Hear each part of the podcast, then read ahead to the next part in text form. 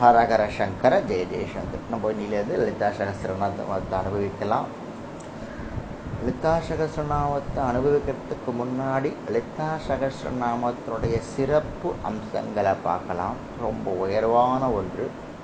இந்த லலிதா சகசிரநாமம் பிரம்மாண்ட புராணத்தில் சொல்லப்பட்டுள்ளது.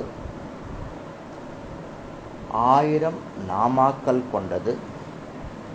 அது மட்டும் இல்லை லலிதா சகஸ்ரநாமம் வந்து அஷ்டோத்திரமாகவும் திரிஷதியாகவும் சகஸ்ரநாமமும் இருக்குது இந்த பிரபஞ்சம் வந்து ஒளியினுடைய சப்தத்தினுடைய அனுகிரகத்தினால் ஏற்படுத்தப்பட்டது.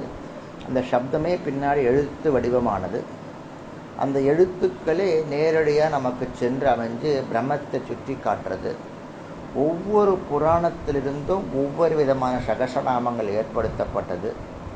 இப்போது கணபதி சகஸ்ரநாமம் வந்து விநாயக புராணத்தில் வருது.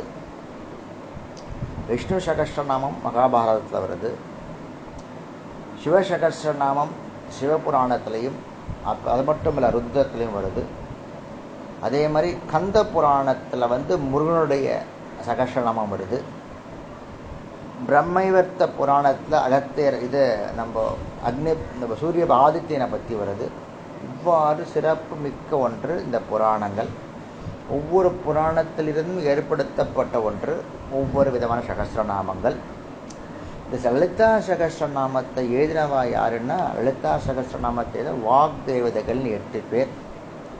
அவள் வந்து லலிதா தேவியுடைய அங்க தேவதைகள் அவள் யாருன்னா பஷினி காமேஸ்வரி மோதினி விமலா அருணா ஜெயனி சர்வேஸ்வரி கௌலினி அப்படின்னு இந்த எட்டு பேர் லலிதாம்பிகை சொல்ல அதை குறிப்பிடுத்துண்டு அத்தனையும் எழுதி லலிதாம்பிகைக்கு முன்னாடி அரங்கேற்றப்பட்ட ஒன்று தான் இந்த லலிதா சகசிரநாமம்.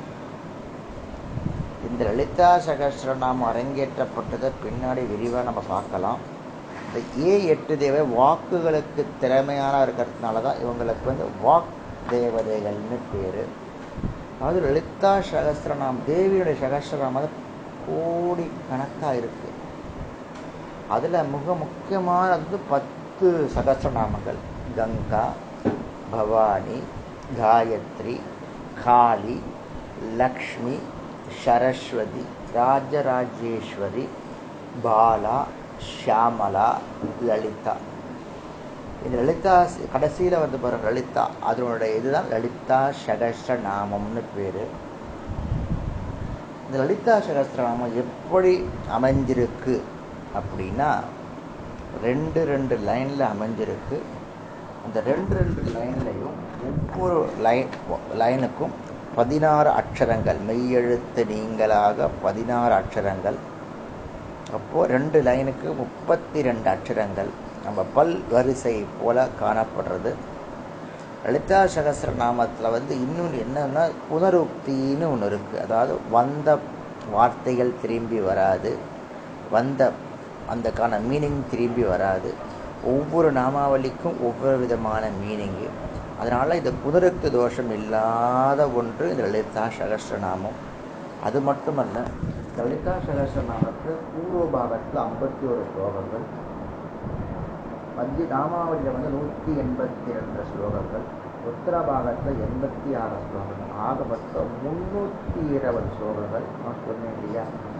ஒரு ஸ்லோகத்துக்கு ரெண்டு அடினா அப்படின்னா பார்த்து முந்நூற்றி இருபது ஸ்லோகங்கள் ஆயிருக்கு. முந்நூற்றி இருபது ஸ்லோகங்கள்லாம் கிட்டத்தட்ட அறுநூற்றி நாற்பது அடிகள் இருக்கும்.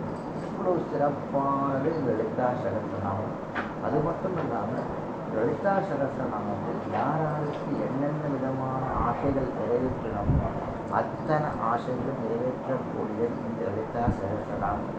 உள்ள சிறப்பான லலிதா சகசிரநாமத்தை நம்ம ஒவ்வொரு நாளைக்கு. அழகாக பார்க்கலாம். ஹரஹர சங்கர ஜெயதேஷம்